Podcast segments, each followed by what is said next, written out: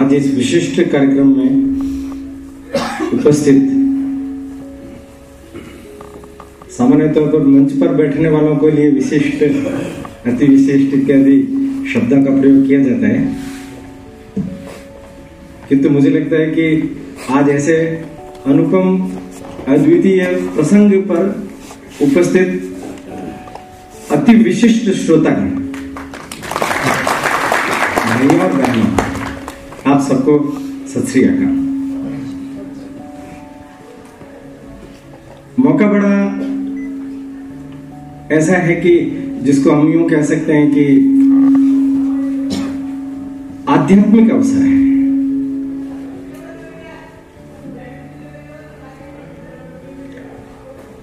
और आध्यात्मिक अवसर होने के कारण से हमेशा ही ये होता है कि जब इस प्रकार के किसी विषय पर बोलने का जिस किसी को भी काम पड़ेगा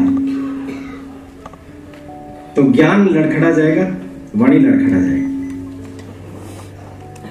उसका अस्तित्व शेष नहीं रहेगा। अस्तित्व शेष रहेगा केवल भाव का, जो अंतकरण से पैदा होगा और उन्हीं की कृपा से ही जो कुछ बोला जाएगा, वही होगा। घटनाएँ और प्रसंग। ये तो बहुत हो सकती है। गुरु गोविंद सिंह जी ने एक बड़ा विशिष्ट प्रतिज्ञा करते हुए संवाद कहा। गौवन से, गौवन को मैं सिंह बनाऊँ भिड़न को मैं सिंह बनाऊँ, रंकन को मैं नृप बनाऊँ दीनन को मैं राज दिलाऊं। चिड़ियों से मैं बाज लड़ाऊं। सवा लाख से एक लड़ाऊं। तबे गोविंद सिंह नाम कहा।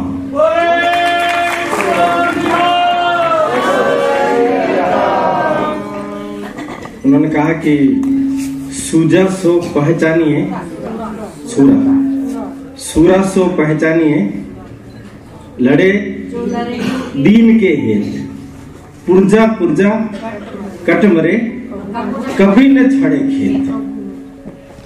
मैंने ये जो दोनों बातें हैं, ये अगर हम समझ लेंगे तो गुरु गोविंद सिंह जी को समझना आसान हो जाएगा। मैंने एक नए युग धर्म की रचना करने से पहले, मुझे किस प्रकार के लोगों की आवश्यकता है और जिसको आज हम सिख समाज कहते हैं, इसकी स्थापना तो एक प्रकार से देखा जाए तो गुरु गोविंद सिंह जी के समय गुरु नानक जी के समय से ही हो गई। परंतु जिस सिक्खी को उन्होंने एक बड़ा व्यापक विराट स्वरूप दिया, और केवल छात्र तेज नहीं, आध्यात्मिक तेज से भी उसे विभूषित किया। मैंने वो उनके लिए बोल रहे हैं ना कि मेरा सामर्थ्य कैसा है कि मेरे जो सिख सैनिक है, वो सवा लाख मुगलों के बराबर है, एक एक। इसलिए तो कहा सवा लाख से एक लड़ाऊ। कौन सवा लाख? उस समय में जिन लोगों ने अपने देश के ऊपर, धर्म के ऊपर, संस्कृति के ऊपर अत्याचार किए, अनाचार किए, सब कुछ नष्ट कर देने का सारा प्रयास चला उस। समय उस प्रयासों को चुनौती दी, रोका,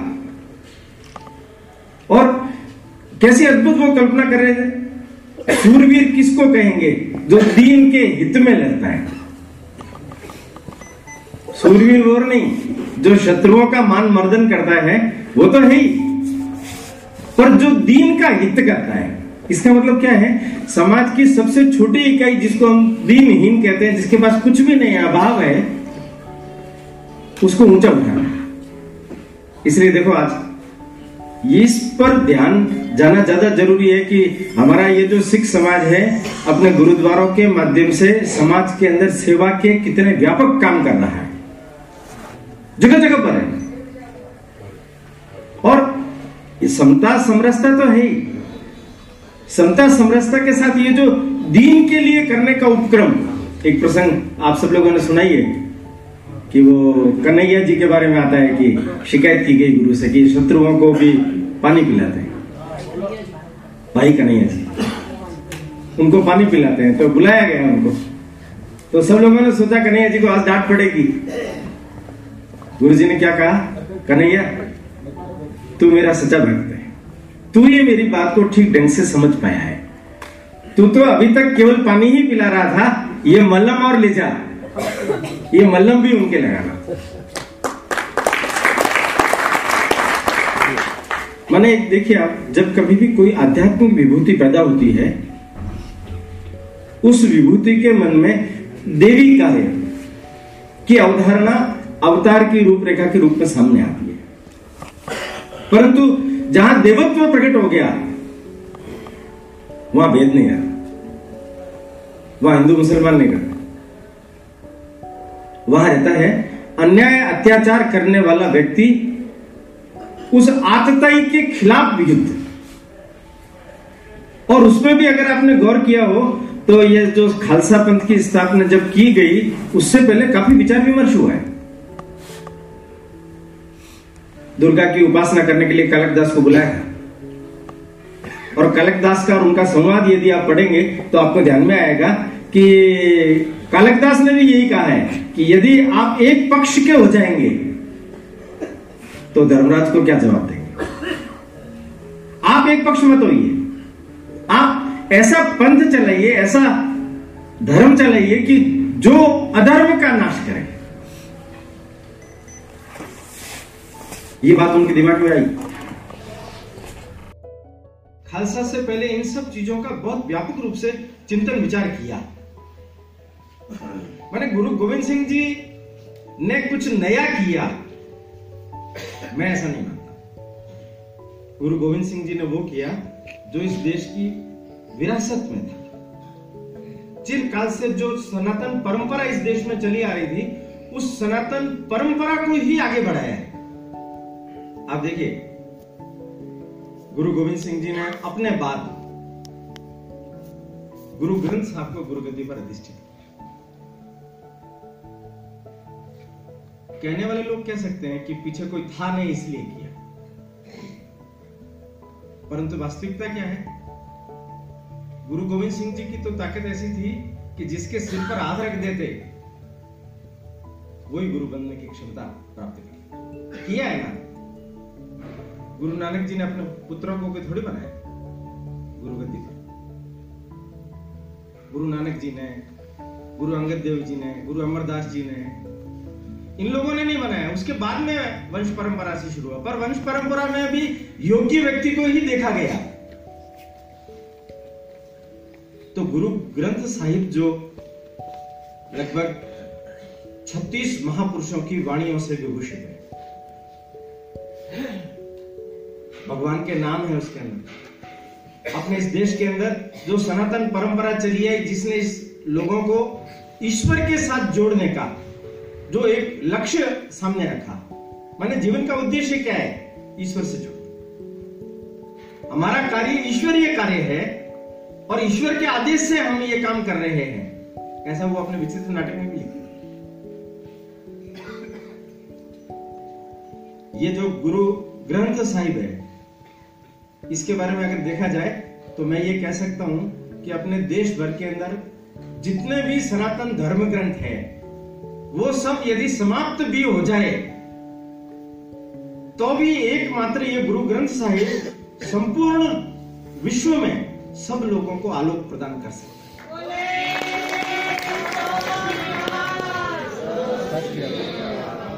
और वास्तव में उस कालखंड के अंदर जितने गुरुओं ने जो प्रवचन किए, जो अपनी वाणियाँ दी, लोगों को जो रास्ते दिखाए वो उस समय के कालखंड के अंदर अत्यंत ही आवश्यक थे। क्यों? धर्म ग्रंथ जलाए जा रहे थे। आपने सुना ना? बख्तियार खिलजी ने नालंदा विश्वविद्यालय का जब ग्रंथाकार जलाया, आग लगाई, छह महीने तक ग्रंथागार जलता रहा। कितनी पुस्तकें होंगी उसके अंदर? तो जगह जगह पर हमारे सब धर्म ग्रंथ जब जल गए तो शेष क्या बचा? ये जो गुरु ग्रंथ साहिब की जो रचना है, ये उसका बहुत बड़ा प्रमाण है कि हमारे सारे ज्ञान तत्व को एक जगह पर हम एकत्रित करें। पर आप देखिए, कितनी बड़ी विलक्षण प्रतिभा थी ये, कि इन्होंने गुरु ग्रंथ साहिब की रचना करते समय में खुद का लिखा गया साहित्य, बहुत बड़े साहित्यकार थे। उसमें नहीं वो तो बाद में माता सुंदरी जी ने मणि सिंह जी को कह करके दसम ग्रंथ की रचना करवाई। अभी आप ये पुस्तक पढ़ेंगे तो इसमें दिया है, उन्होंने जो चंडी तिवार, कृष्ण अवतार, ब्रह्मा अवतार, रुद्रा अवतार, शस्त्रों के बारे में, उस समय के कालखंड में हम लोगों को किस प्रकार से जाप करना चाहिए, पूजा करनी चाहिए, सब प्रकार की चीज़ें उन्होंने बोली है, बताई है। और हमारे समाज के जितने भी पुरातन प्रतीक हैं, उन सब प्रतीकों को उसके अंदर दर्शाया गया और इसलिए उस कालखंड के बाद से लगा करके आज तक रोमिन जी ने भी कहा कि किसी न किसी रूप में आज भी वो तत्व, वो सत्व जीवित है। हमें प्रेरणा देना है। पर थोड़ा सा ये पहला चरण है, इसलिए मैं कुछ गुरु गोविंद सिंह जी के पूर्वजों का, जहाँ से वो सत्व आया, उसका स्मरण करना भी उपयोगी होगा। गुरु नानक जी से परंपरा चली। ननकाना साहिब, पाकिस्तान में है, तलवंडी। हमारे लिए बड़ा पूज्य स्थान है। उस दृष्टि से अगर देखें तो कभी न कभी पाकिस्तान को भारत में मिलना चाहिए तो जिससे कि हम वहाँ जा सके। है मैंने इसमें आप थोड़ा सा समझेंगे तो आपको ध्यान में आएगा कि हमारे यहाँ के जितने भी प्रमुख इतिहास को वहाँ के कई लोग अपना ही मानते हैं। वो कहते हैं, हम उन्नीस से हमारा इतिहास नहीं है। पाँच हज़ार साल का हमारा इतिहास है। प्रहलाद भी वही हुए थे। तारसेन भी वही हुए थे। तो हमारा और उनका इतिहास कोई अलग अलग नहीं एक ही इतिहास है। एक ही इतिहास होने के कारण से ये भ्रातृत्व बढ़ाना चाहिए। नहीं चाहिए इसलिए उन्होंने क्या किया? आपने देखा होगा, बाला मर्दाना कोई भेद नहीं था। जीवन बचपन में सौदागिरी के लिए पैसे दे दिए। क्या किया उन्होंने? गरीबों में बांट ये सच्चा सौदा है। देखिए आप, हम सब लोग संसारी हैं। धनार्जन के लिए हमारे यहाँ मना नहीं किया गया। पर धनार्जन का उपयोग दीन हेत अगर हो तो वो सच्चा सौदा है। और उस सौदे से आपको वहाँ सीट पक्की होगी। घटनाएँ बहुत है, गुरु नानक देव जी। उन्होंने भी उस कालखंड के अंदर बाबर का आक्रमण 1526 में हो चुका था तो चिताया भी था। लंबा जीवन जिया उन्होंने। करतारपुर में चार, पाँच उदासी यात्राएँ कर लेने के बाद में अंतिम समय साधना में ही बिताया। जब पूजी साहिब का हम जब जाप करते हैं तो उनके द्वारा निकला गया वो पहला भाव। उन्होंने अपने शरीर के साथ में जिसका जुड़ाव हो गया, जो उनके शरीर का अंग बन गया, उनको अपनी गद्दी सौंपी, गुरु अंगद देव। और गुरु अंगद देव ने जो काम किए ना, वो याद रखना, वो काम आज परंपरा में चल रहे हैं। ये लंगर चालू पहले उन्होंने किया। गुरुमुखी लिपि उस, उनके समय में शुरू हुई। गुरु नानक देव जी का चरित्र उस समय में लिखवाया गया। और अखाड़े, आप कल्पना कीजिए, साधु होकर के और जीवन में अखाड़े चलाने की परंपरा चालू की उन्होंने। क्यों? ब्रह्म तेज और क्षात्र तेज, दोनों साथ चलते हैं। एक अकेला काम का शास्त्र के पीछे शस्त्र है तो शास्त्र की वाणी की महिमा बढ़ जाती है। नहीं तो नहीं बढ़ती। और उन्होंने अमरदास जी को, बहुत बड़ी उम्र के थे अमरदास जी। उनको गुरु ऐसे, गुरु गद्दी पर तीसरे गुरु वो बने। गुरु अमरदास जी ने भी उस समय में संगठन खड़ा किया। 22 क्षेत्र में पूरे क्षेत्र को बांटा, उनके प्रमुख बनाए, मंत्री बनाए और उनके माध्यम से संगठनात्मक रचना करके धर्मशालाएँ शुरू की, जिससे कि लोगों का समागम हो मिलना जुलना हो। और एक विशेष बात उन्होंने उस समय में शुरू की, वैशाखी पर वार्षिक मेला। वैशाखी पर वार्षिक उनके दामाद थे जेठा जी उनको उन्होंने गुरु रामदास चौथा गुरु जिन्होंने अमृतसर में तालाब भी खुदवाया और बाद में ये जो स्वर्ण मंदिर बना है, स्वर्ण मंदिर तो महाराजा रणजीत सिंह जी ने स्वर्ण मंडित करके बनवाया पर ये चौथे गुरु ने उसकी नींव रख दी थी। अर्जुन देव जी ने भी उसको थोड़ा सा आगे बढ़ाया। ये पांचवे ये उनके तीसरे पुत्र थे। पहले दोनों पुत्रों को गद्दी ने सौंप करके ये लाहौर में रहते थे। ये अपने पिता के प्रति बहुत आकृष्ट थे, गुरु के प्रति बहुत आकृष्ट थे, पर इनको बुलाया नहीं। पर गद्दी उनको गुरु अर्जुन देव जी के समय से एक थोड़ा सा जो आध्यात्मिक धारा चल रही थी, उस धारा में थोड़ा सा परिवर्तन परिवर्तन क्या है उस समय जहांगीर था। अर्जुन देव जी की करिश्माई, उनका व्यक्तित्व, उनका जीवन देख करके और दूसरे लोगों ने जब कान भरे तो उनको दंडित करने के लिए उन्होंने लाहौर में दो लाख रुपए का जुर्माना किया। तवे पर पड़े, अग्नि जलाकर उस पर रेत डाली। उसके ऊपर उनको बिठाया। वो समझ गए थे, समय आ गया आपका। आदेश हुआ, गाय की खाल निकालकर उसके अंदर इनको जीवित सी दिया जाए। गौ भक्त व्यक्ति के साथ में अगर ऐसा हो तो इसको सहन करेगा क्या? नहीं उन्होंने क्या किया? उन्होंने अनुमति मांगी कि ये काम होने से पहले मैं रावी नदी में स्नान करना चाहता अनुमति दी गई। वो रावी में जल समाधि पाँच अंक सिख समाज में बहुत महत्व के माने गए हम सब जानते हैं आगे भी ध्यान में आएगा। पंच प्यारे, पंच ककार पंच किले। सिख बनने के बाद में पाँच चीज़ों का नाश करना अपने जीवन में विकसित होने के लिए। ऐसी बहुत सारी चीज़ें सामने आई। पर पाँच रुपए दे करके, पाँच पैसे दे करके उसमें मेहता बहुत थी।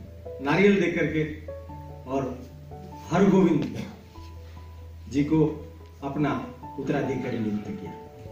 हर गोविंद जी ने गुरु अर्जुन देव जी के बलिदान को याद किया, स्मरण रखा। और स्मरण रख करके उन्होंने अपने पंथ में थोड़ा थोड़ा परिवर्तन शुरू किया। पंथ में क्षात्र धर्म अधिक पैदा हो तो वो अपने भक्तों को कहते थे कि कोई भी उपहार के रूप में जब कुछ भी चीज़ लेते हैं तो घोड़े लाइए हाथी लाइए तलवारें लाइए, तेग लाइए। गुरु हरगोविंद जी के इनके पिताजी, जिनको हम नवम गुरु तेग बहादुर कहते हैं, वो उनके लिए माता नानकी के साथ में हरगोविंद जी ने उनको क्या कहा कि तुम इसको लेकर के बकाले वहाँ जाओ तो ये इसके साथ तो अन्याय होगा, उनका अन्याय नहीं होगा। ये आगे इसकी आवश्यकता पड़ेगी, इसके लिए मैं इसको सुरक्षित रखा हूँ। इसको अभी और साधना करने की आवश्यकता है। ये जितना तपेगा, उतना ही आगे जाकर के हमारे पंथ का भला करेगा।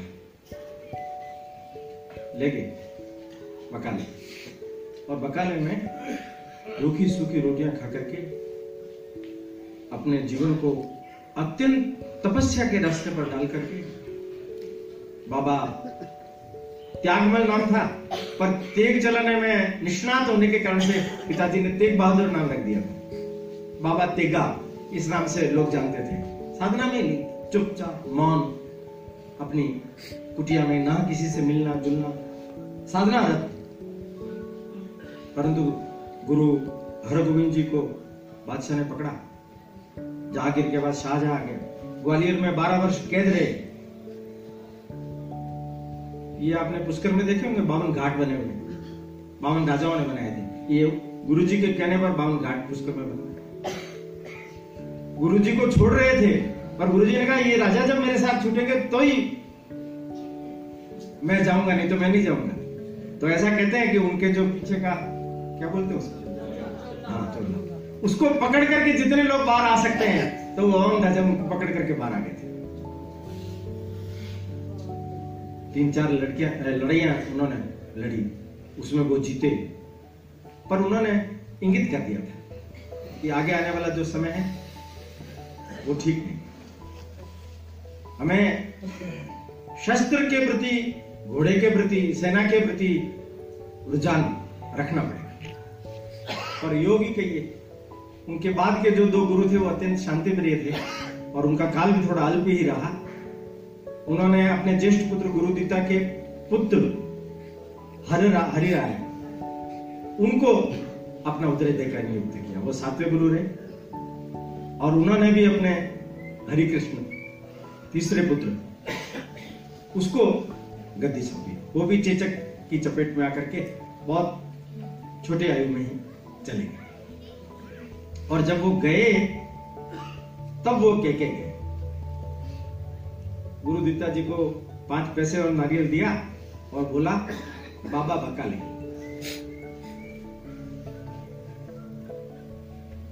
इस कथा को तो मैं यही रोकता किंतु मैं तीन छोटी कथा और इसके साथ में जोड़ के बात पूरी करता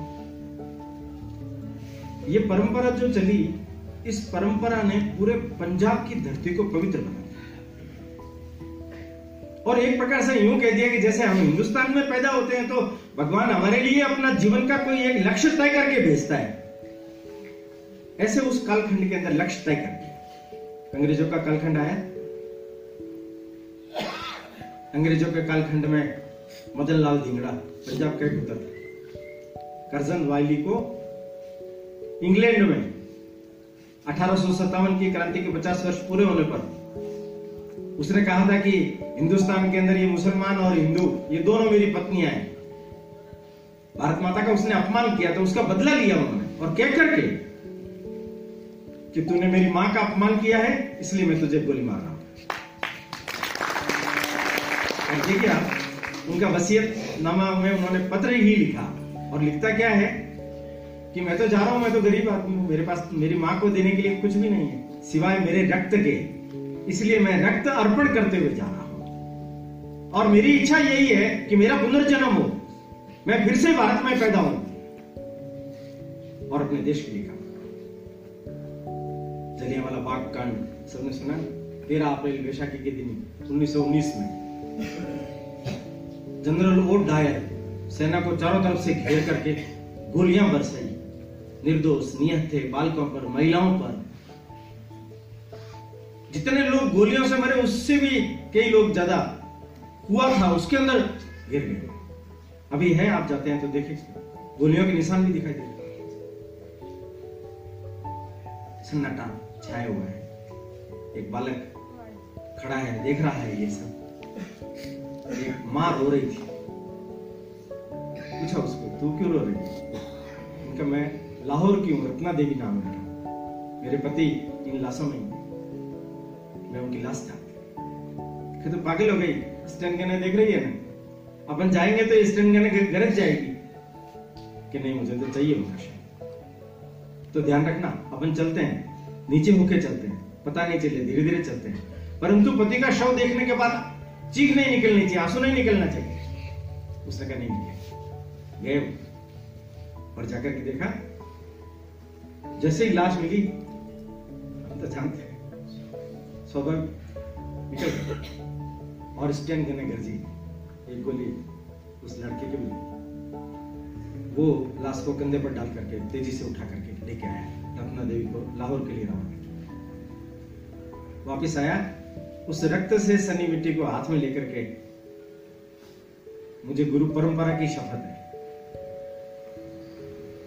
मैं इस रक्त का बदला लूँगा। और बदला कब लिया? 21 वर्ष बाद 1940 में। लंदन में जाकर के जनरल और डायर एक कार्यक्रम में थे, रात को उनके सामने जाकर के कोट पैंट में खड़ा हो गया। जेब में से रिवॉल्वर निकाल करके उसके सामने तान दी उसने कहा, क्या है? 1919 याद है ना? उसका बदला लेने के लिए आया हूँ आज इक्कीस साल का? मेरा नाम उद्यम सिंह उद्यम सिंह ने उसको गोली मार करके उस जलिया वाला बाग ने एक और ऐसा क्रांतिकारी सपूत पैदा किया जिसका नाम जन जन की जबान पर है। वो बालक भी स्कूल से भाग करके वहाँ पहुँच गया। छोटी सी शीशी लेकर के गया। रक्त से सनी हुई वो मिट्टी घर में ला करके अपने पूजा गृह में रख दी और हाथ जोड़ करके शपथ क्या कह रहे जिन लोगों ने भी ये किया अच्छा नहीं। मैं शपथ लेता हूँ, मेरा सारा जीवन इस देश को स्वतंत्र कराने में ही लगा वो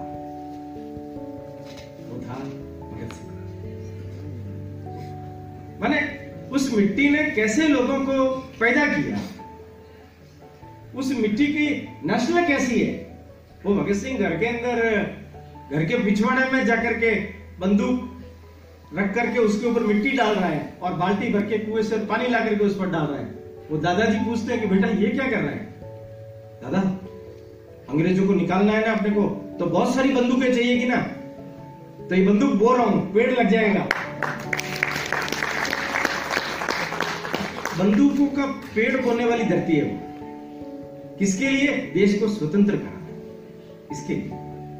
ईश्वरीय कार्य को पूरा करना है। इसके लिए। मैंने थोड़े से समय में ये जो कार्य है, ईश्वरीय कार्य है। ईश्वर की ओर से निर्दिष्ट कार्य है। विचित्र नाटक आप पढ़ेंगे तो गुरुजी ने ये बोला है बहुत स्पष्ट रूप से कि मैं कोई मेरी मनमानी नहीं कर रहा हूँ। मुझे जो ईश्वर ने संदेश देकर के भेजा है, मैं उसको पूरा कर रहा हूँ। कि मुझसे अगर कोई भूल जाए तो याद कीजिए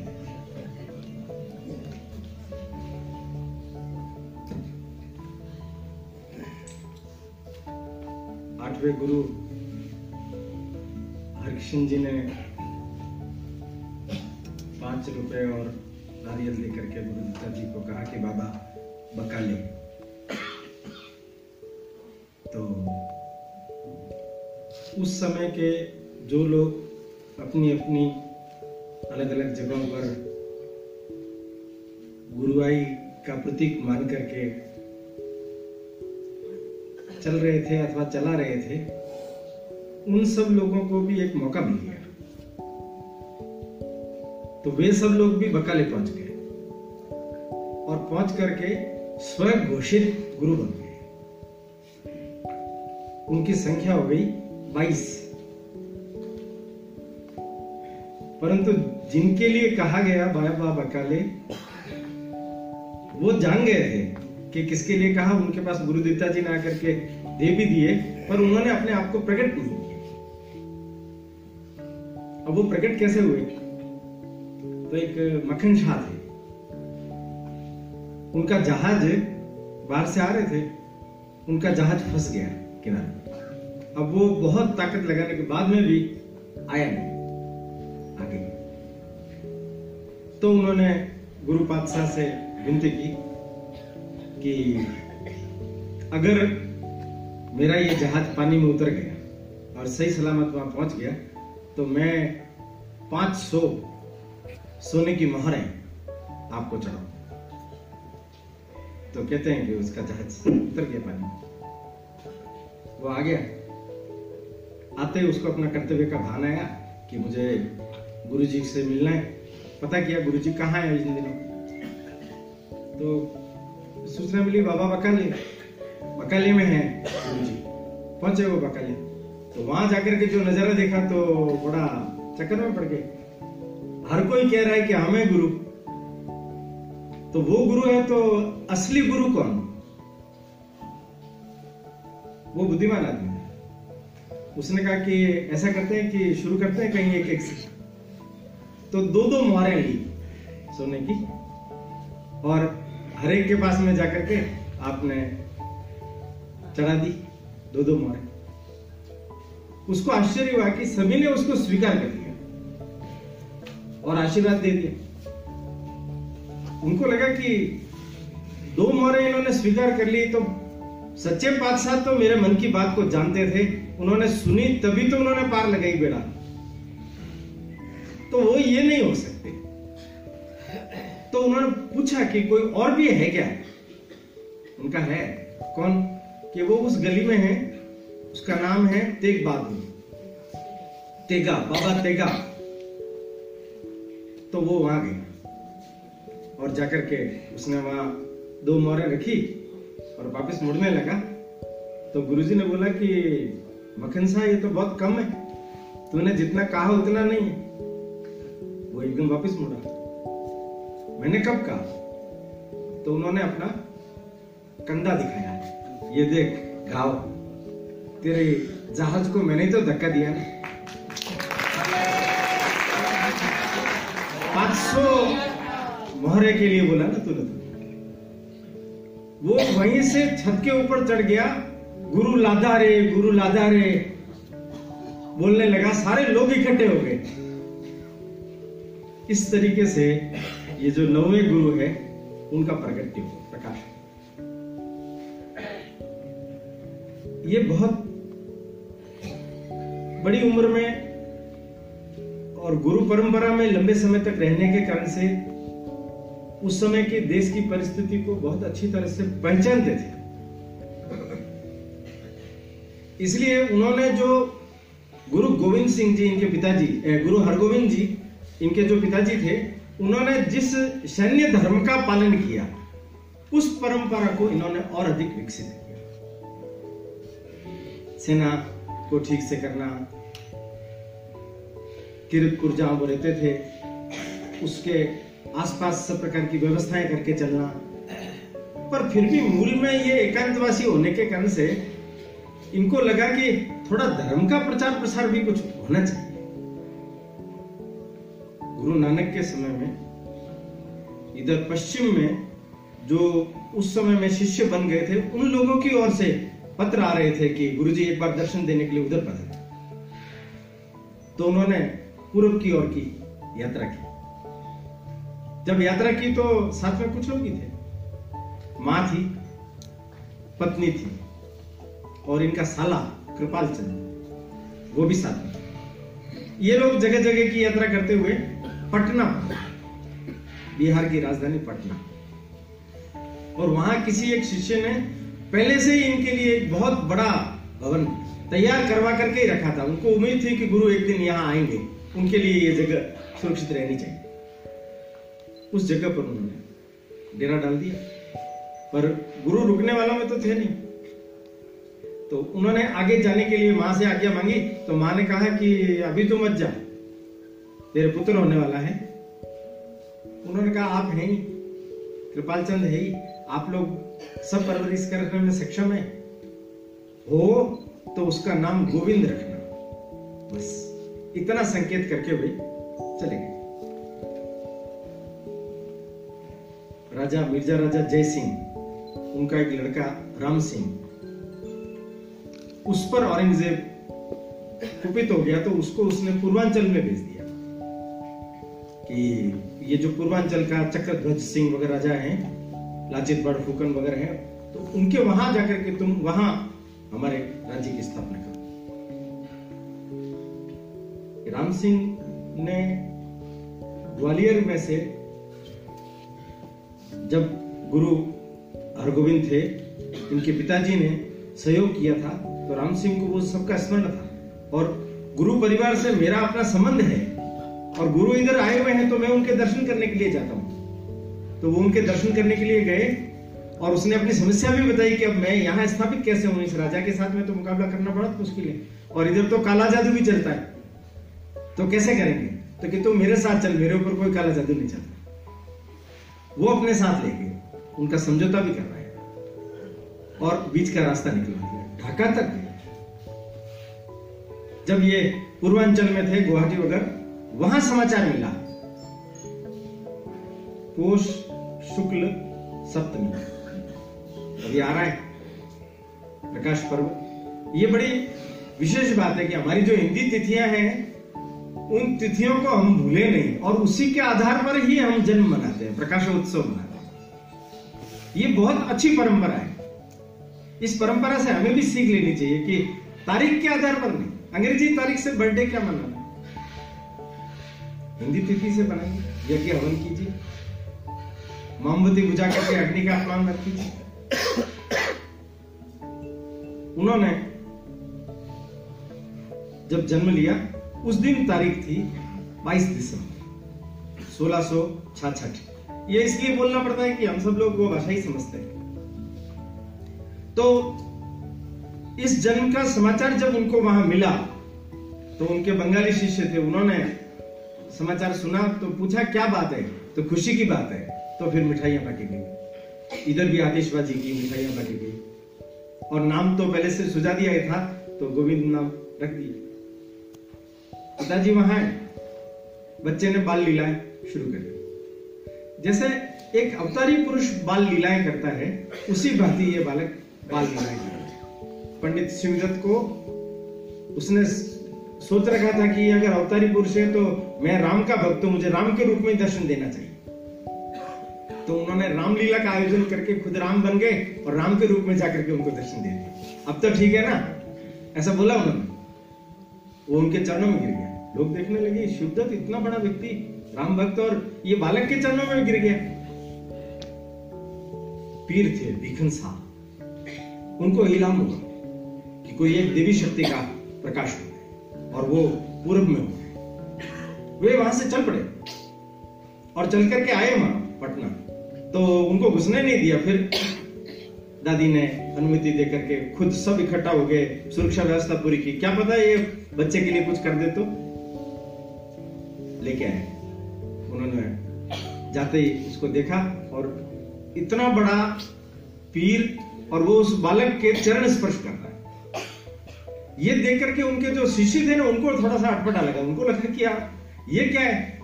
उनका तुम जानते नहीं हो। ये पीरों का भी पीर है। ये बड़ा पीर है। वो मिठाई के कुछ दो पात्र लेके आए थे।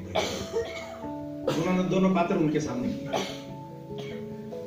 उन्होंने मन में सोच रखा था, वो उसके ऊपर लिख के गए थे कि एक पर हिंदू और एक पर मुसलमान। कि दोनों में से जिसको पकड़ेगा तो ये जो देवी अवतार हुआ है ये उस पक्ष से काम करेगा।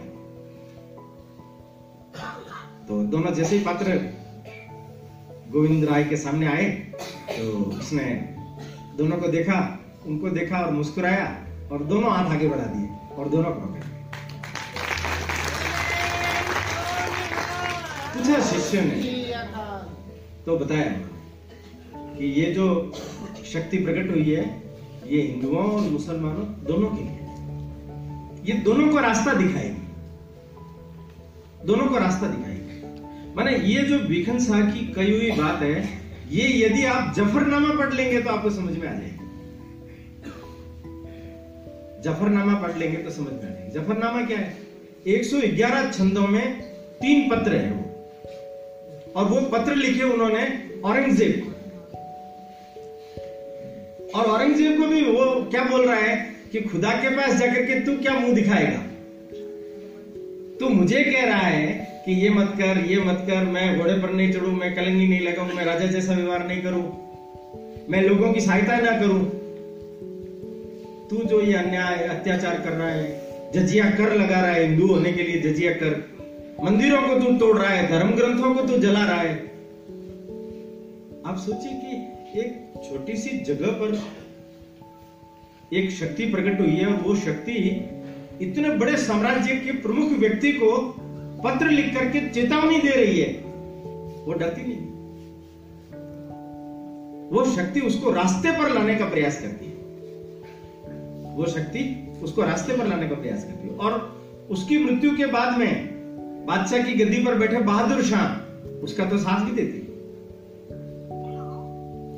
गोविंद सिंह जी के अंतिम समय के अंदर वो बहादुर शाह को सहयोग भी करते हैं, रास्ता भी बताते हैं। और ये जो कुकृत्यों का जो सारा इतिहास रचा गया, उस इतिहास को बदलने के लिए भी सीख देते हैं। मैंने बचपन में जो दो हाथ आगे बढ़े, उसका प्रतीक तत्व उन्होंने अपने पूरे जीवन में प्रकट किया। जीवन तो बहुत छोटा सा है। मैंने आप और हम कल्पना नहीं कर सकते। केवल पौने बयालीस वर्ष। 1666 में जन्मे औरंगज़ेब की मृत्यु के बाद 1708 7 अक्टूबर के दिन, आपने अपनी लीला पूरी कर दी। पर ये जो जितने भी भगवान के प्रिय भक्त होते हैं, जो भगवान के अवतार अंश माने जाते हैं वे लोग बहुत कम समय लेकर के आते हैं और एक निश्चित अपने जीवन का लक्ष्य लेकर के आते हैं और लक्ष्य की पूर्ति हो जाने के बाद में वो अपनी लीला पूरी करते हैं। इनके जीवन के एक एक कदम को एक एक घटना को यदि हम देखेंगे तो उसमें से वही गणित होगा। वही गणित होगा। उन्होंने बताया था ना, तीर छोड़ा तीर के आगे सोना लगाया क्यों? उनके इलाज के लिए, उनके वंशजों को मिल जाए उसके लिए। मैंने पर हित दृष्टि। महिलाएँ पानी भरने के लिए आती थी, मटके फोड़ देते थे। तो माता जी ने धातु की गगर दिलवाई तो तीर से उसको फोड़ देते थे। माँ ने पूछा कि तू ये रोज रोज क्यों करता है? ये मैं इसलिए करता हूँ कि ये जब तुम्हारे पास आई थी, तुम इनकी क्षतिपूर्ति करती हो ना तो ज़्यादा देती हो तो इस बहाने इनको कुछ सहायता छोटा सा बच्चा ऐसी कल्पना कर सकता है क्या? उसमें ये दृष्टि विकसित हो सकती है क्या? उसमें ये दृष्टि इसीलिए विकसित बचपन की लीलाओं को देखेंगे तो बहुत लीलाएँ वहाँ के राजा उनकी मैनी रानी, उनको संतान दी। कई भक्तों को संतानें दी। और भक्त पूछते थे कि, बाबा, आपके लिए क्या लेकर के आए? तो मांगते थे, तीर कमान, तलवार, तेग, कृपाण। मैंने चमत्कृत कर देने वाले कृत्यों के बीच में भी वो मांग क्या रहे हैं? क्योंकि उनको पहले से आवाज़ है कि मुझे उस रास्ते पर जाना पिताजी आ गए बालक को देख करके बहुत खुश हुए। उसकी लीलाओं को सुनकर के आलादित हुए। पहले चले गए थे खुद, फिर आनंदपुर साहिब बुलाया गया। तो जब ये वहाँ पहुँच गए, बताया इन्होंने घटना को, नौ वर्ष की उम्र में। इनकी शिक्षा दीक्षा की व्यवस्था की गई। पीर, सैयद पीर मोहम्मद को फारसी सिखाने के लिए लगाए कृपाल चंद जो मामा था, उन्होंने घुड़सवारी, तलवारबाजी, ये सब सिखाई, तीर कमान चलाना। अरुणाचल प्रदेश मटन से एक पंडित कृपाराम जी आए थे। उन्होंने गुरुमुखी और सब प्रकार की शिक्षा का प्रमुख उत्तरदायित्व उन्होंने निभाया। वे गए हुए थे हिमाचल।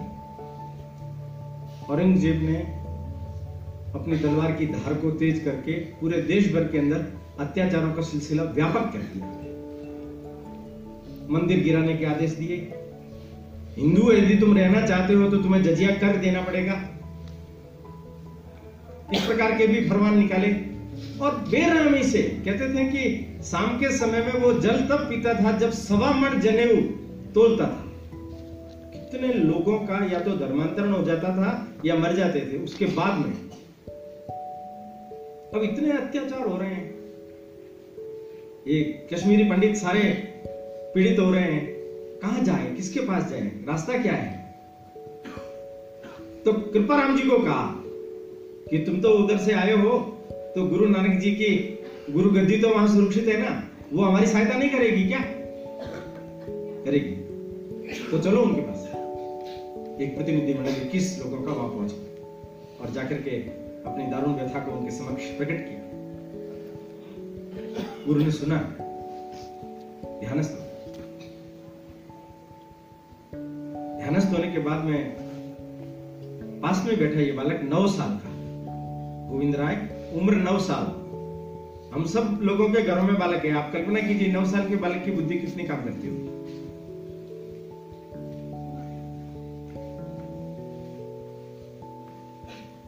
वो नौ साल का बालक पिताजी से पूछता है कि पिताजी आप इनकी बात सुनकर के ध्यान मग्न हो गए क्या कोई चिंता की बात है? उनका बेटा, चिंता की बात है। तो क्या बात है? तो उन्होंने कहा कि परमात्मा चाहता है इस समस्या का निदान करने के लिए किसी एक महान पुरुष धर्मात्मा का बलिदान होना चाहिए। कृपा करके अपने मोबाइल सब साइलेंट कर लीजिए या स्विच ऑफ़ कर क्योंकि ये जिस प्रकार का विषय है ना, न तो आपको आनंद आएगा, ना पड़ोसियों को आनंद आएगा। ना आप सुन पाएँगे, न कोई और सुन पाएगा। और मेरी भी भावधारा बंद होगी इसलिए स्विच ऑफ़ कर दीजिए या साइलेंट मोड पर करके अंदर रख लीजिए।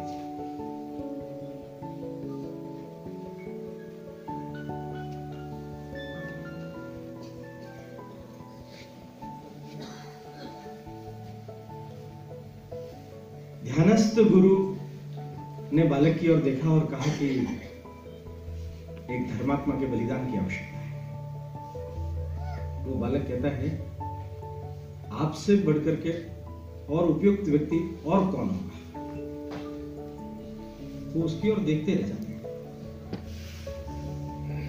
वो पूछते हैं उनसे कि, तेरी उम्र तो बहुत छोटी है, तू तो नौ साल का है। और तू इस बात का अर्थ समझता है? अगर मेरा बलिदान हो गया तो गुरु गद्दी पर तो तू ही बैठेगा। तो तेरी रक्षा कौन करेगा? वो जवाब देते हैं, सुनिए वो कहते हैं कि नौ मास तक जब मैं माँ के पेट में था, तब जिस अकाल पुरुष ने मेरी रक्षा की है, क्या वो अकाल पुरुष अब मेरी रक्षा नहीं करेगा?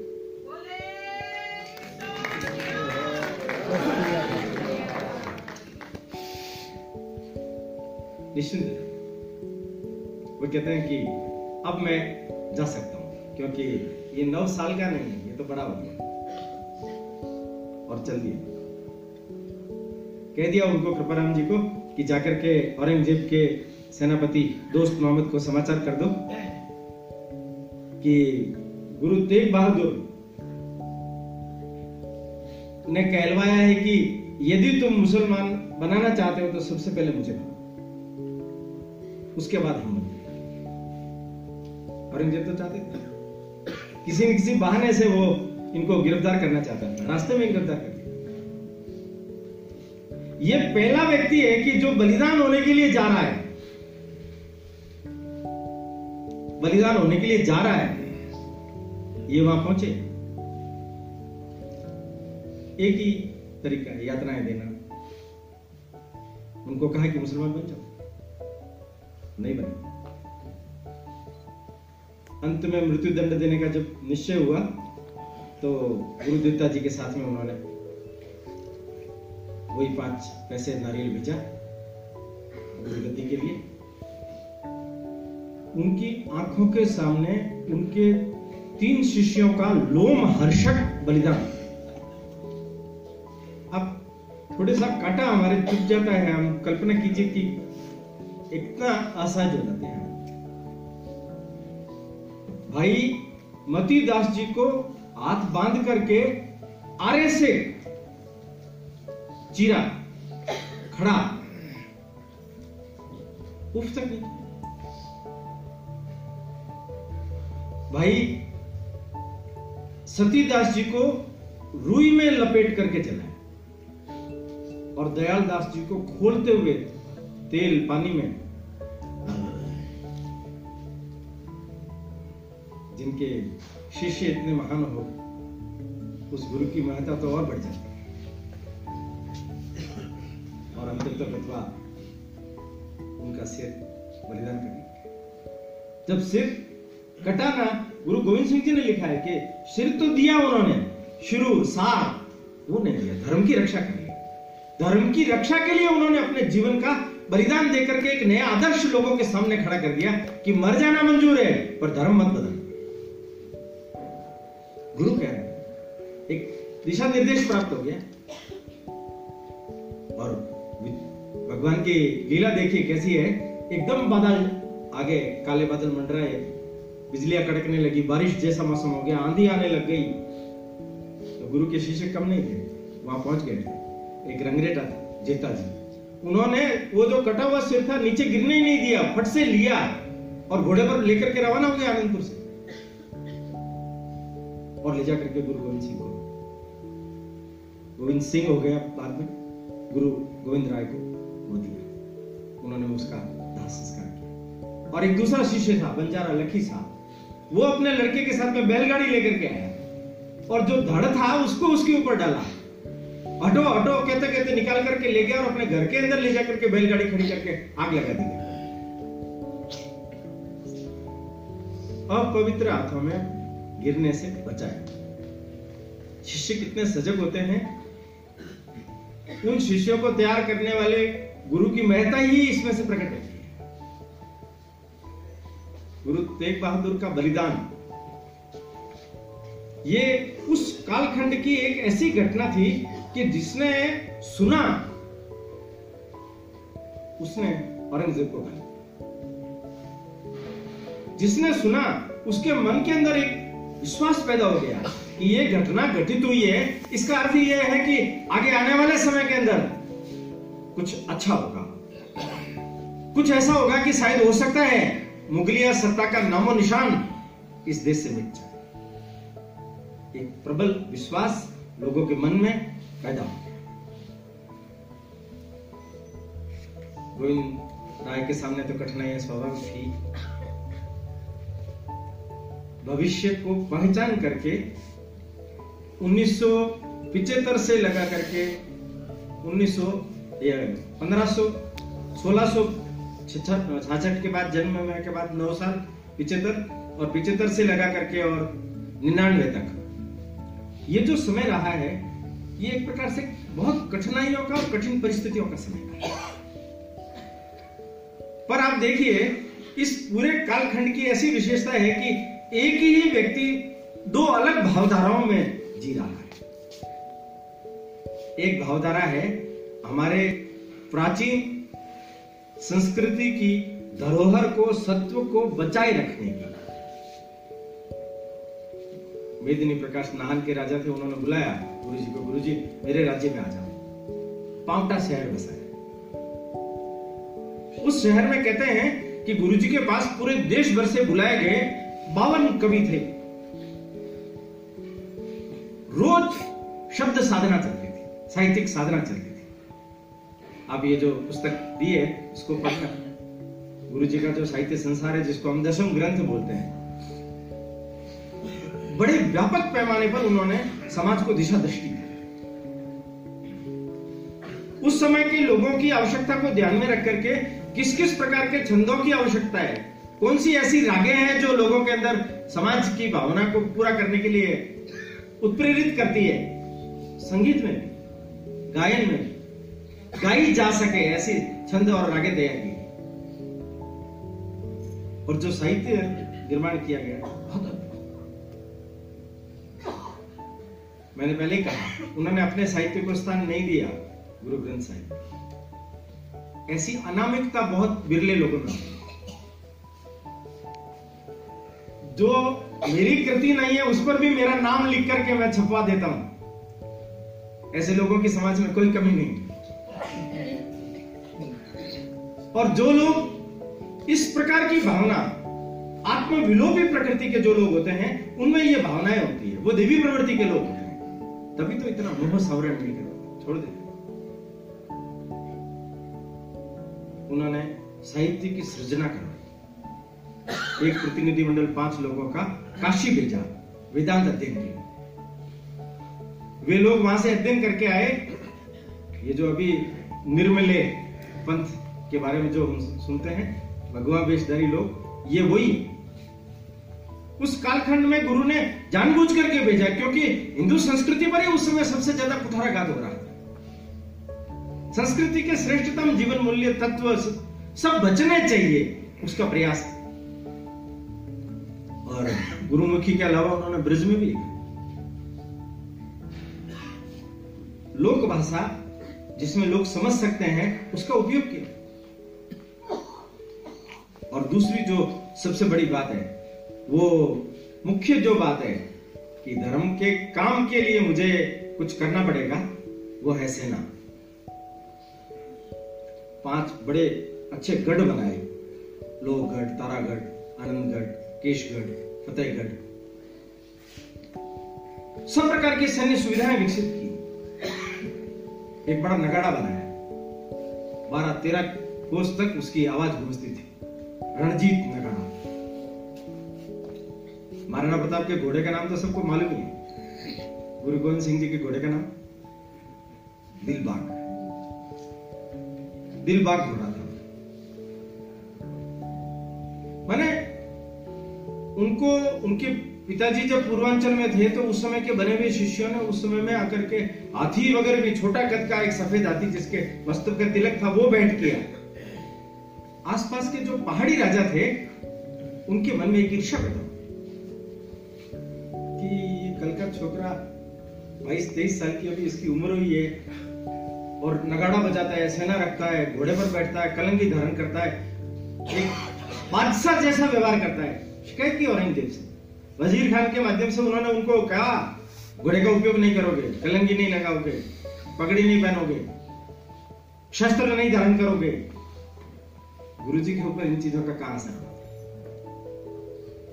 ऊपर होना वो सुनते थे पहाड़ी राजा ईर्षा के कारण से उनसे युद्ध करना चाहते थे। राजा भीमचंद मगर ने युद्ध किया। हार गए गुरु जी के समक्ष काटे। बंगाणी का जो युद्ध है, बहुत करे हार हुई और जब इन्होंने विधिवत अधर्म के विरुद्ध घोषणा कर दी, उसके बाद तो जितने भी प्रकार की आसपास की सैन्य शक्तियाँ थी छुटपुट लड़ाई हुई भी पहाड़ी राजाओं से। संबंध भी हो गए। गुरु जी का मन अच्छा था, इसलिए वो वापस उनको क्षमा भी कर देते थे। फिर साथ में ले लेते थे, उनकी विनती पर उनको जाकर के सहयोग भी कर देते थे, अपनी सेना भी भेज देते थे। बहुत जल्दी विश्वास भी कर लेते थे। पर जितनी भी लड़ाइयाँ उन्होंने लड़ी, वो सब जीती। लड़ाइयों के समय ये बंगाली के समय में जिस नाहन नामक स्थान का चयन किया, आज भी लोग कहते हैं, जो सैन्य परिस्थितियों को समझते हैं, वो कहते हैं कि ऐसा अद्भुत चयन वही व्यक्ति कर सकता है, और कोई नहीं कर सकता उनके मन में विचार स्पष्ट हो गया कि आगे की लड़ाई मुझे लड़नी है तो मुझे कुछ नया पंथ स्थापित करना पड़ेगा और उन्होंने पूरा विचार विमर्श किया। मैंने पहले बताया कि वो गुजरात से कालकनाथ को बुलाया, चंडी का होम किया, चंडी प्रकट हुई, उन्होंने उन्हें तलवार दी अपने कर्तव्य की ओर इशारा किया। चंडी की तलवार लेकर के उन्होंने अपने आगे का जो कर्तव्य पथ था, उसका निर्धारण किया और उसकी उद्घोषणा की केशगढ़ से। वैशाखी का दिन था, केशगढ़ में उन्होंने देश भर में समाचार भेजा कि जो लोग भी गुरु पंथ से जुड़े हुए हैं, वो यहाँ आए। सत्तर अस्सी हज़ार लोग इकट्ठा हुए। समाज के हर वर्ग से लोग और वहाँ उन्होंने अपना एक नया रूप लोगों के सामने प्रकट किया। मंच पर आए वो। तलवार निकाली और तलवार को लहराई उन्होंने। तलवार को लहराते हुए देख करके लोगों के मन में भय पैदा हो गया कि पता नहीं गुरु अब क्या करेंगे। अनपेक्षित रूप से गुरु ने कहा कि मुझे आज तक आप लोगों ने घोड़े दिए, हाथी दिए, कई प्रकार के उपहार दिए धर्म की रक्षा के लिए आपने सब प्रकार की सहायता की है। किंतु तो आज मुझे एक अनूठा उपहार चाहिए, और वो चाहिए आपका शीश। जो शीश दे सकता है, वो आ गया भाई कंपित हो गए कुछ लोग बड़ी भूकंप भीरू प्रवृत्ति के थे, पीछे से निकल पड़े, और माँ को जाकर के कहने लगे इनकी, कि देखो गुरु की अकल सठिया गई दिखती है ये क्या बात बोल रहे हैं? शीश चाहिए शीश कोई मांगा जाता है? गुरु मांग। रहे है कोई सिंह बेटा जो करे शीश बेटा? बेअंत शीश चाहिए, सो जल्द जल्द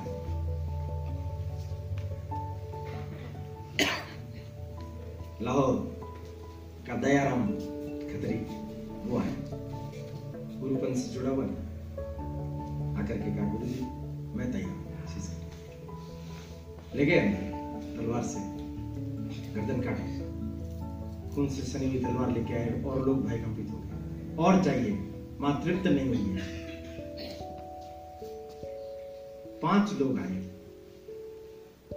पूरे देश भर से दिल्ली से धर्मदास जाट। द्वारिका मौकम चंद धोबी, जगन्नाथपुरी, हिम्मत भिस्ती कर्नाटक बीदर साहिब चंद दर्जी आप देखिए, ये मैंने जानबूझ करके नाम लिए। दर्जी है, धोबी है भिस्ती है, जाट है, खतरी है। मैंने हमारे समाज के उन वर्गों से लोग हैं जिनको लोग उपेक्षित मानते हैं। मेरा जो धर्म है, ये इन लोगों से बना है। और इसलिए मेरे जो धर्म के अंदर जिन लोगों ने अपना शीश दान किया, बहुत अनूठा काम किया है, वो अंदर जाकर के सबको जीवित पा सब चमत्कृत रह गए। खून आ रहा था, तलवार में खून लगा हुआ था। क्या हुआ?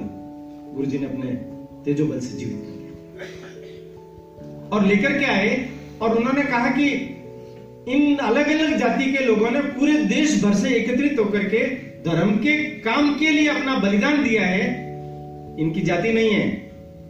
देखिए आप, उस समय में गुरु गोविंद सिंह जी की सोच जो थी ना, कि समाज में या तो जाति व्यवस्था खत्म की जाए या सबको एक जाति पर लाया जाए?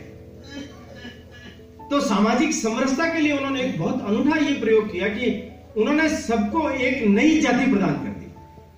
कि तुम सिंह हो। तुम्हारी जाति क्या है? सिंह। सिंह हो और तुम्हारा काम है ईश्वरीय कार्य। भगवान ने जो काम तुम्हें सौंपा है, उस काम को तुम्हें पूरा करना है। उन पाँच लोगों को अमृत छकाया गया। माँ साहिब देवी वो आई बतासे लेके आई, एक कड़ाव में पानी घोला गया खड़क से उसको हिलाया गया और उसी से अमृत छकाया गया। वो पाँचों अमृत पी करके सिख बन गए, शिष्य बन गए खालसा के। और गुरुजी ने क्या बोला? सकल जगत में खालसा पंथ गाजे, जगे धर्म हिंदू। सकल तुर्कन दुंद बाजे।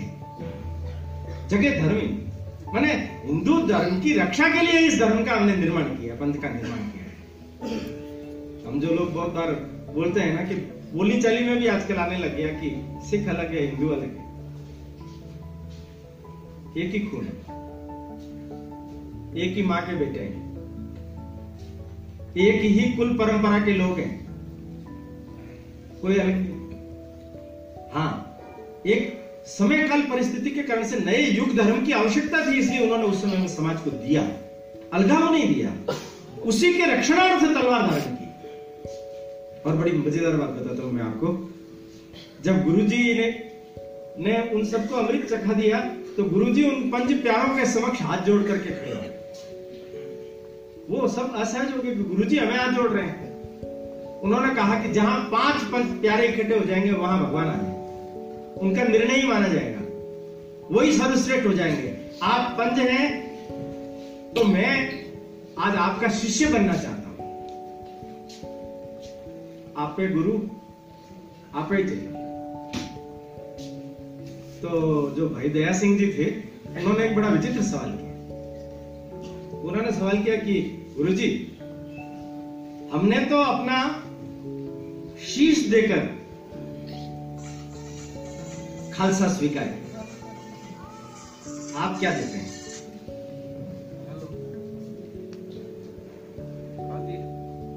हमने तो शीश देकर खालसा को शीश दिया हमने। और पंथ स्वीकार किया। आप पंथ को क्या देते हैं? वे कहते हैं मेरे चारों पुत्र पंथ पर भाग। देखिए मैंने जिस त्याग मार्ग पर इस पंथ का अपना अधिष्ठान विकसित हुआ, उस त्याग मार्ग में उन्होंने अपने चारों पुत्रों को बलिदान देने का निश्चय पहले ही कर लिया है। तब उनको अमृत चखाया गया। तब वो गुरु गोविंद सिंह हो गए। राय सिंह अब यहाँ से शुरू कि खालसा पंथ की स्थापना के बाद सर्वत्र समाचार चला गया। औरंगज़ेब तक भी गया कि गुरु तो खुल करके सामने आ गए। उन्होंने तो अपनी बहुत बड़ी सेना बना ली। उनकी सेना में जगह जगह पर लोग अमृत छक करके भर्ती होते जा रहे हैं। तो ये तो हमारे लिए बहुत बड़ा सिरदर्द बन जाएगा। कल हो सकता है हमारे तखत के लिए भी बड़ी मुश्किल हो जाएगी तब औरंगज़ेब ने अपने सेनापति को पहाड़ी राजाओं ने पेंडा खान के साथ में पहले आनंदपुर साहिब की जो लड़ाई हुई, बहुत विचित्र तरीके से उसको मारा। पेंडा खान को गुरुजी ने कहा, तू अकेले आ जाना, इन सबके साथ में क्यों लड़ने के लिए आता है? और उसको मारा। लाहौर से दोनों भाई आए। सैयद और उनको मारा। अनंतपुर साहिब की सात लड़ाइयाँ गुरुजी ने हर बार उन्हें शिकस्त पहाड़ी राजाओं को साथ मिला करके, सरहिंद के वज़ीर को मिला करके, लाहौर को मिला करके, औरंगज़ेब ने खुद ने अपनी बहुत बड़ी सेना को दे करके और वहाँ भेजा। और अब की बार आनंदपुर साहिब को घेर लिया गया पूरा। जब घेर लिया गया, छह महीने तक घेरा रखा। आश्चर्य करिए आप, इतनी बड़ी बड़ी शक्तियाँ छह महीने तक घेरा डाल करके बैठी हुई है और गुरु जी का बाल भी बाका नहीं करता। परंतु क्या होगा कुछ शिष्य रस सामग्री थोड़ी कम हो जाने के कारण से भाई कम उनको लगा कि क्या होगा? आगे भविष्य क्या होगा? हम कहीं फंस तो नहीं जाएँगे। और ये बहुत बड़ी सेना है।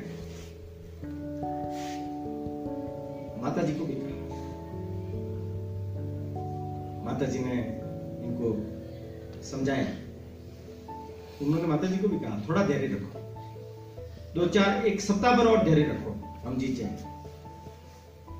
पर उनमें से चालीस शिष्य मुक्त सड़क की तरफ़ के रहने वाले थे। उनका नायक था महासिंह।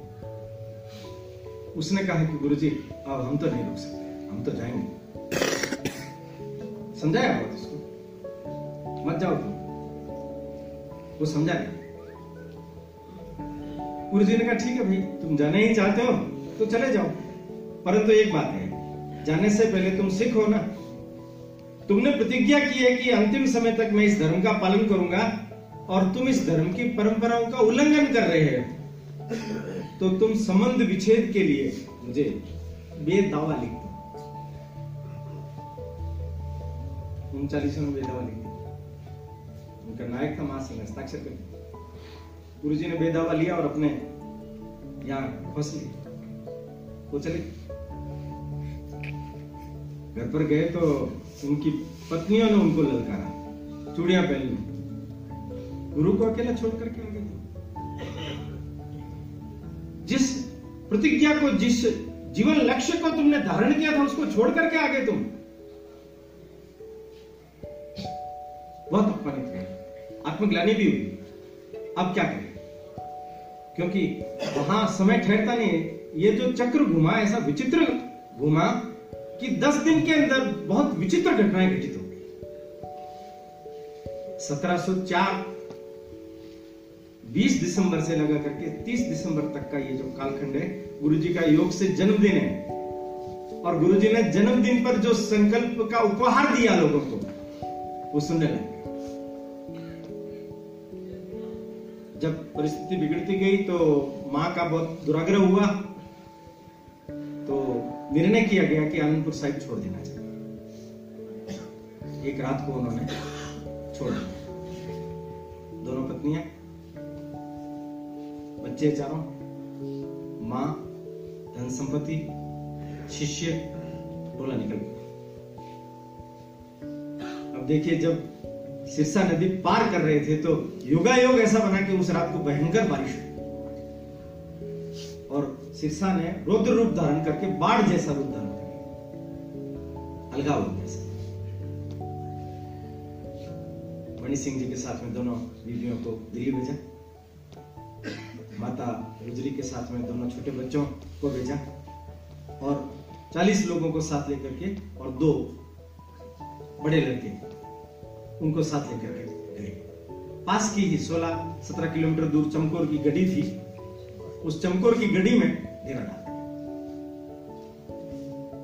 सरहिंद के नवाब को वहाँ समाचार मिला। गुरु जी वहाँ है। बड़ी भारी सेना से उन्होंने कहा, ये मौका आपसे जाने नहीं देना क्यों? अभी यह मौका चला गया तो फिर कभी मिलना नहीं है दूसरा मौका।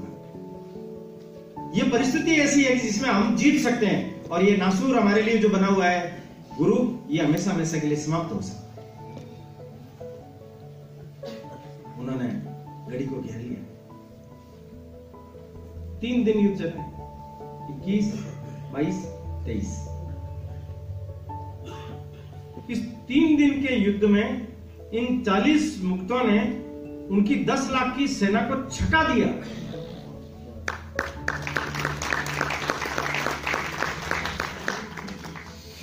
वो जो अभी कहा उन्होंने कि सवा लाख से एक लड़ा मैंने, वास्तव में वो एक एक लाख के ऊपर भारी थे। और बच्चे, ये उत्सुक थे कि गुरुजी, हमें जाने की आज्ञा दीजिए अजीत सिंह जी कहेंगे। झुंझार सिंह जी को खुद ने गुरुजी ने तैयार किया। और छोटा बालक ही है वो, तेरह साल का। जब रवाना होने से पहले वो कहता है कि थोड़ा पानी पी लो। वो कहते नहीं, शत्रुओं के रक्त से तुम्हारी प्यास बुझाएगी क्या ज़ोर दिखाए बालक अद्भुत। मैंने उन दोनों बालकों को मारना उन लोगों के लिए बहुत भारी पड़ गया। धोखा दे करके पीछे से मारा गया। पीछे बच गए।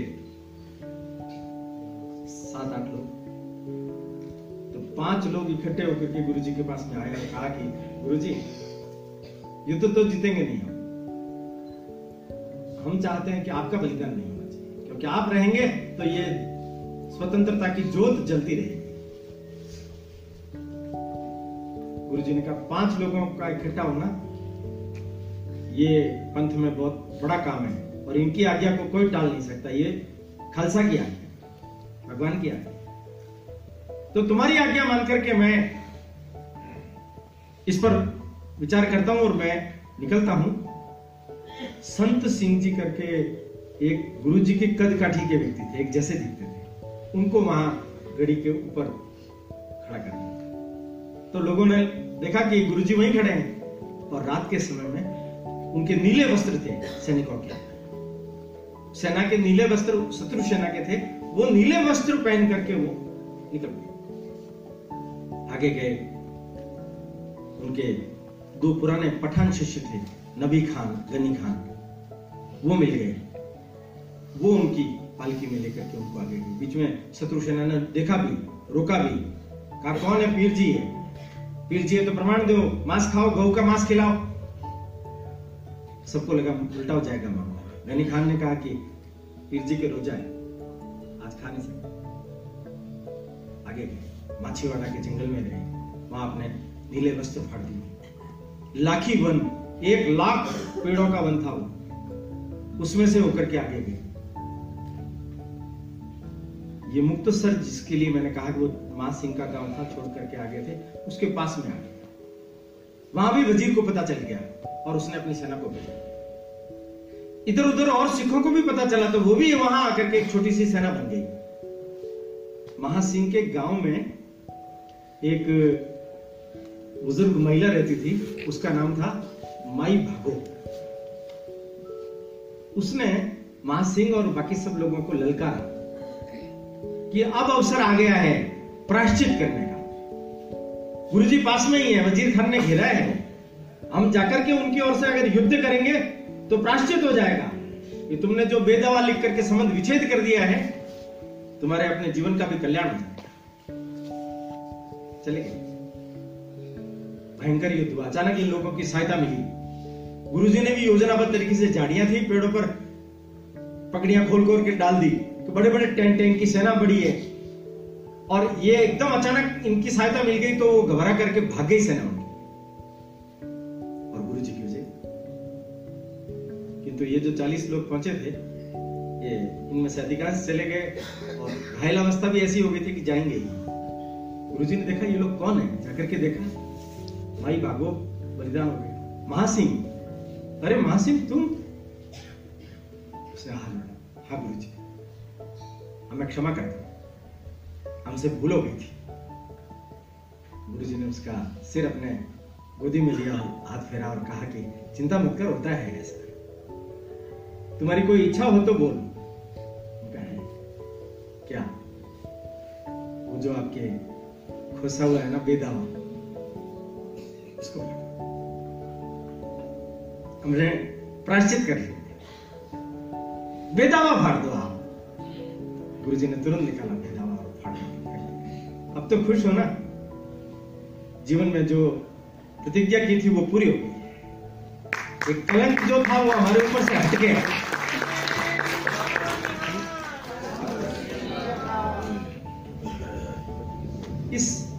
के बाद में दीना गए और ये जो जफरनामा है, ये वहाँ से लिखा है। दमदमा साहिब में रुके, दोनों बीबियाँ भी हैं। वहाँ पोथी साहब का संपादन वगैरह करा करके, उसमें सारी गुरुओं की वाणियाँ वगैरह जोड़ करके उसको गोविंद साहब का दर्जा बाद में दिया। इस समय में औरंगज़ेब का दक्षिण में इनका जाने का निश्चय हुआ। औरंगज़ेब दक्षिण में था इसलिए औरंगज़ेब का तो बलिदान मर गया वो। बहादुर शाह बना, उसके साथ में थोड़ी मित्रता थी। इनको सहयोग भी किया। थोड़ा साथ भी रहा, पर जानते थे कि ये कोई इतना सहयोग नहीं करेगा, परंतु उनके साथ वो दक्षिण में चले गए। अब ये जो दक्षिण में गए ना वो, वहाँ इनके मन में आया कि इतना सब कुछ हो गया। और चारों पुत्रों का बलिदान हुआ बीबियाँ पूछ रही है कि हमारे पुत्रों का क्या हुआ? तो उन्होंने बड़ा अनूठा जवाब दिया, इन सिखन के वास्ते वार दिए सुत चार। चार हुए तो क्या हुआ? जीवित कई हज़ार मैंने सारे पंथ के जो सिख है, वो हमारी संतान है। ये एकात्म भाव हमारे अंतकरण में धारण करना चाहिए। बदला तो लेना पड़ेगा। नहीं तो लोगों में भीरुता आ जाएगी, कमज़ोरी आ जाएगी। तब क्या करें? अपने पाँच साथियों को बिठाया और कहा कि बिना पाँच के परामर्श होगा नहीं, बिना पाँच की आज्ञा मिलेगी नहीं। बताओ तुम लोग क्या करना है? उनका गुरु जी हम क्या बताएँ? आप ही कीजिए। उनका कि जो समय आ रहा है, उसके लिए किसी योग्य व्यक्ति को नेतृत्व देना पड़ेगा। योग्य व्यक्ति कौन? उनका एक है। कौन? वो नांदेड़ साइड पहुँच और वहाँ पर एक माधोदास वैरागी उसका अखड़ा था। ठाकुरवाड़ा था। वो वैष्णव वृत्ति का व्यक्ति था। उनका ये व्यक्ति है। उनका ये वैष्णव जो हिंसा में तो विश्वास ही नहीं रखता। इसको आप नेतृत्व देने की बात कर रहे उनका हाँ ये कर सकता है, इसमें है सामर्थ्य। ये बहुत साधक है उच्च गुरु जी आपने निर्णय कर लिया तो दे दी ये जो माधोदास वैरागी है, ये पुच्छ राजौरी का रहने वाला है। इसका नाम लक्ष्मण देव था। ये एक बार शिकार खेलने के लिए गया हिरणी का तो हिरणी को मारने के बाद जीवित बच्चा उसके पेट में से निकल गया तो वैराग्य पैदा तो इसने संन्यास ले लिया। एक औगड़ के संपर्क में आकर के वैष्णव परंपरा को बना लिया। कुछ इधर उधर के तंत्र मंत्र विद्याएँ भी सीख गए। इससे इसको अपना गुमान भी हो गया। लोग इससे डरते भी थे। ये उल्टी, कुछ भी उल्टी सीधी विद्या फेंक देगा, क्या कर देगा? इसके आश्रम में घुसने से लोग डरते थे। इसका जो आसन था, इसके ऊपर तो कोई हाथ ही नहीं लगा सकता था। गुरु जी ने कहा गुरु जी गए और जाके उसके आसन पर ही बैठ गए। शिष्य ने कहा कि भूख लगी है। तो छोटे मोटे जानवर थे ना इधर, हिरण वगैरह। काटो। और बना लिया ये आया। और आकर के इसने देखा कि मेरे आसन पर तो जो कोई भी दूसरा व्यक्ति बैठेगा तो आसन ही उसको उलट देगा। ये आसन नहीं उल्टा। मैं कुछ काला जादू करता हूँ। कौन है ये? उन्होंने सब जादू वादू किए। वहाँ कहाँ लगे? तब एकदम ठंडा हो गया। पास में आया आकर के लगा आप गुरु गोविंद सिंह? उनका, तूने कैसे पहचाना? कि आपके ऊपर ही मेरे जादू नहीं लगते, बाकी सब पर लगते मैं आपका बंदा हूँ, हुक्म दीजिए, मुझे क्या करना परंतु एक बात बताइए, मैं तो वैष्णव व्रती हूँ। मेरे सारे आश्रम को भ्रष्ट कर आपने अपने शिष्यों को कह करके, ये सब करके उन्होंने कहा कि ये मैंने करवाया क्यों? तुम बोल रहे हो कि तुम्हारा एक आश्रम भ्रष्ट हो गया है। मैं बोल रहा हूँ, मेरा देश भ्रष्ट हो गया एक आश्रम की पीड़ा तुझे है। मेरे चार पुत्रों का बलिदान हो गया। कितने सिखों ने अपना बलिदान दे दिया। जगत जगह पर मंदिर टूट रहे हैं धर्म ग्रंथ जलाए जा रहे हैं। देश भ्रष्ट हो रहा है। तुझे उसका क्षोभ नहीं उसका आक्रोश नहीं क्या उसके लिए तो कुछ करना नहीं चाहता? तो बात आपकी ठीक गलती तो हुई। अब आप जो कहेंगे वो करो। उनका करना कुछ नहीं। सर हिंद की ईट से ईट बजा उसको पाँच सिखों का साथ दिया, कहा कि इनकी आज्ञा में चलना है। पाँच रुपए दिए नारियल दिया, भेज दिया। अपना अंत समय पास में आया जान करके। गुरु ग्रंथ साहिब को दो दिन पहले बुला करके उन्होंने गुरु गद्दी सौंप दी कि इसी के अंदर ही मेरा रूप जानना इसी में ही है अब सच्चा खालसा। यही अब गुरु गद्दी के रूप में विराजित होकर के तत्व के रूप में, व्यक्ति के रूप में नहीं, तत्व के रूप में हम सबका मार्गदर्शन करें। सरहिंद के नवाब ने दो पठान भेजे थे। अब्दुल्ला खान। और जमशेद खान। गुरु जी ने मालूम था कि लीला समेट नहीं है तो भरोसा कर लिया और उन्होंने धोखा दिया। अकेले सो रहे थे गुरु जी अब्दुल्ला खान बाहर खड़ा रहा, जमशेद अंदर गया और गुरु जी को खंजर पकड़ा। गुरु जी तो सजग थे, तुरंत सोते हुए तलवार निकाल करके एक झपट्टा मारा। उसकी गर्दन काट दी। इतने में शिष्य इकट्ठा होकर उसको भी मार दिया। कोल नामक एक बड़ा वैद्य था उसने बहुत त्वरित उपचार किया। गुरु जी के घाव ठीक है। बहादुर शाह ने गुरु जी को एक तीर कमान भेजा। तो उसकी प्रत्यंचा चढ़ाते समय में वो घाव वापिस और उनको लगा, अब तो समय पूरा हो गया तो चिता चुनवाई। और स्वयं जाकर के उसके ऊपर बैठे, देखते ही देखते विलीन सात अक्टूबर, सत्रह सौ आठ। ये बंदा को समाचार मिल गया रास्ते में। असमंजस हो गया कि वापस जाऊँ या उन्होंने कहा नहीं गुरुजी ने जो आज्ञा दिया, आज्ञा का ही पालन होगा। मोह में नहीं घुसना मुझे। और पहुँच गया अलग अलग रास्तों से होते समाचार पहुँच गया था। सिख जुटने लग गए दीक्षा लेने लग गए सेना बड़ी बनने लग। गई चालीस हज़ार की सेना बन गई। जगह जगह से लोग आने लगे। चौदह मई का दिन चप्पड़ चिट्टी। में सर हिंद के नवाब को बंदा बैरागी ने मार गुरु पुत्रों के बलिदान का बदला मैंने गुरु पुत्रों के बलिदान के बाद ये जो चमकोर की गढ़ी के बाद की घटना है, माता गुजरी, गंगू रसोई के घर जाकर के ठहर गई थी। उसने धोखेबाजी की। संपत्ति छीन ली, शिकायत कर दी, ठंडे बुर्ज पर माताजी को रखा, बालकों को बुलाया और कहा कि धर्म बदल, काजी ने कहा तो छोड़ दे। उन्होंने कहा, धर्म क्या बदल हम तो जिस धर्म में पैदा हुए, उसी धर्म में मरेंगे। तुमको कहते हैं, तुम बन जाओ, सिख बनोगे तुम? बड़े सवाल जवाब दोनों बच्चे डरे नहीं। हिम्मत के थे। दादी ने अपने पूर्वजों की सीख देख देख करके उनको पक्का किया हुआ था। याद रखिए आप, मैं जो बात बोल रहा हूँ, दादी की सीख का असर पोते पर पड़ता है। इसलिए संस्कार देने की हमारी जो ये प्राचीन परंपरा है, ये घरों में जीवित रहनी चाहिए। जिससे कुल परंपरा भी जीवित रहेगी। वो दोनों बालक बहादुरी के साथ में डटे रहे। दीवारें चुंदी की बताया? ना आँसू आगे बढ़े भाई। छोटा कहने लगा, भैया, डर गए क्या? अरे, नहीं रे। तू मेरे से छोटा है और बलिदान जब हो रहा है तो पहले तेरा हो रहा है। इसलिए आँसू आ गए मैं बड़ा हूँ, बलिदान करने का पहला अधिकार मेरा है। कैसी बलिदान की हाड़ है? और जब वो चुन दिए गए, चले गए दोनों बालक दाह संस्कार कौन करे? तो उनके दरबार में एक था दीवान, टोडरमन। उसने अनुमति मांगी। तो उन्होंने कहा कि जितनी जगह तुम्हें चाहिए, उतनी मोहरे बिछा दो सोने की।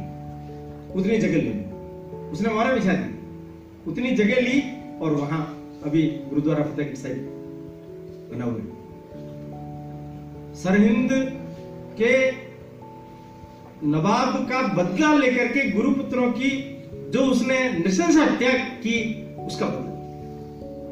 सबके गले से ठीक ये भी बीच में थोड़ा इधर उधर हो गया। बंदा बंदा बंदा था, शादी भी कर ली। एक छोटा बच्चा भी हो गया। लोहगढ़ के किले में दिल्ली की, लाहौर की शक्तियों ने घेर लिया, घेरा डाला। अंत तो सौ चालीस लोगों के साथ में गिरफ़्तार। दिल्ली लाए दिल्ली ला करके इसकी आँखों के सामने रोज सौ लोगों को गर्दने काट करके खाली निजों के ऊपर गर्दन लटका दी जाती मरगट बन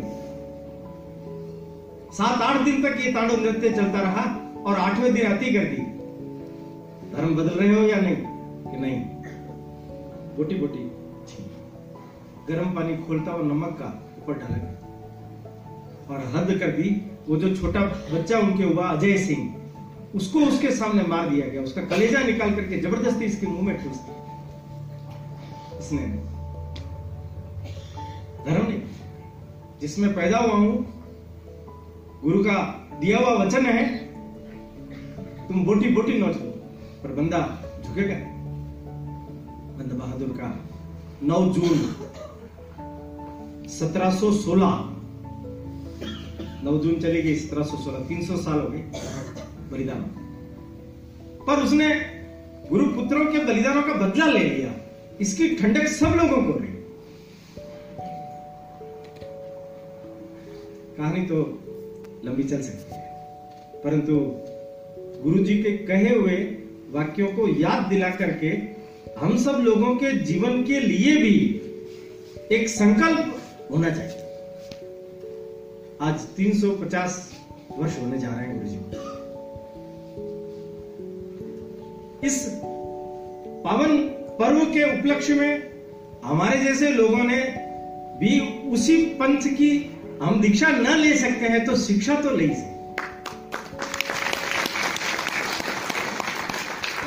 शिक्षा शिक्षा क्या है? तो गुरु गोविंद सिंह जी का प्रसिद्ध वचन मैं आपको याद दिला वो कहते हैं, जे तऊ, प्रेम खेलण को चाहो। ये जो प्रेम शब्द है, ये प्रतीकात्मक है। ये शब्द है बलिदान का। ये शब्द है बलिदान का। जे तऊ प्रेम खेलण को चाहू सिर धर तली, गली में। माने, तुम यदि बलिदान करना चाहते हो तो पहले से ही अपना सिर काट करके अपनी हथेली में रख दो। और हथेली में लेकर के मेरी गली में आओ, मेरे मार्ग पर आओ। मेरी गली का ये एडमिशन कार्ड है। मेरी गली का ये एडमिशन कार्ड यदि तुम ऐसा कर सकते हो तो ही आना इस रास्ते पर, वरना तुम्हें इस रास्ते पर आने की ज़रूरत नहीं। इतनी हिम्मत हो, इतनी क्षमता हो, कि अपनी गर्दन काट करके, अपनी हथेली पर रख करके तुम आ सकते हो तो मेरी गली में आओ, मेरे रास्ते पर आओ। ये रास्ता जो सिर काट करके हथेली पर रख देते हैं उन लोगों के लिए। परंतु इससे भी आगे एक बड़ी विचित्र बात कहते हैं। वो कहते हैं, सिर दीजे इत मारी की पैर धरीजे, सिर दीजे, काणी न कीजे। काणी माने उफ। काणी माने उफ। सिर दीजे, काणी न कीजे। अगर तूने उफ कर दिया, उफ कर दिया मतलब हम गिनाने के लिए तैयार बैठे अपने कामों को। बुरा मत मानो। छोटा सा भी काम करते हैं, उसका एडवर्टाइजमेंट व्यापक है। अच्छा काम किया है छुपा के रखो धर्म का काम किया है छुपा के रखो परमार्थ का काम किया है छुपा के रखो